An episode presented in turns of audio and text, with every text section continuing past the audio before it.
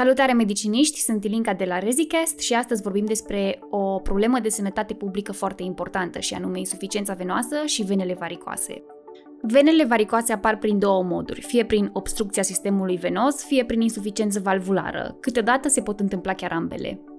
Sistemul venos periferic este cel afectat și aici ne referim la cel superficial, care la nivelul membrului inferior conține safenele mari și mici și tributarele acestora. În mod normal, fluxul în vene este unidirecțional și este menținut așa de către valvele bicuspide, care previn refluxul. Insuficiența valvelor bicuspide apare fie congenital, fie din cauza distensiei sau din cauza fibrozării. Apare refluxul sangvin și în timp apare insuficiența venoasă cronică cu vene varicoase și ulterior ulcere venoase. Probabil că mai ții minte de la fiziologie că contracțiile musculare cresc presiunea în lumenul venelor profunde, dar în cazul venelor superficiale nu există mușchi pe lângă ele, de aceea ele nu se golesc în timpul contracției musculare și așa este încurajat fenomenul de insuficiență venoasă.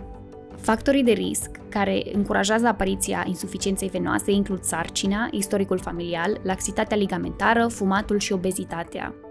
Tratamentul conservativ constă în purtatul ciorapilor compresivi sau în masaj de drenaj limfatic și în evitarea ortostatismului prelungit.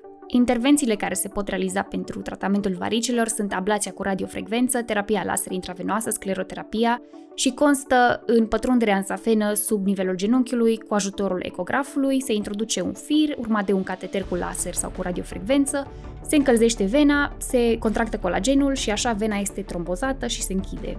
Mai rar se pot realiza strippingul de safenă, ligaturarea safenei sau excizia ramurilor safenei prin microincizii. În insuficiența venoasă cronică, pacienții deja încep să dezvolte hiperpigmentare la nivelul membrelor, în special deasupra maleolei, să prezinte ulcer varicos și picioarele să fie edemațiate. Hiperpigmentarea cronică duce la lipodermatoscleroză, adică țesutul din jur se fibrozează.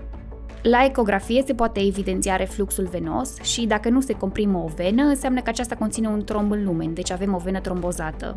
Pacienții cu insuficiență venoasă cronică dezvoltă ulcere varicoase, care trebuie tratate corespunzător.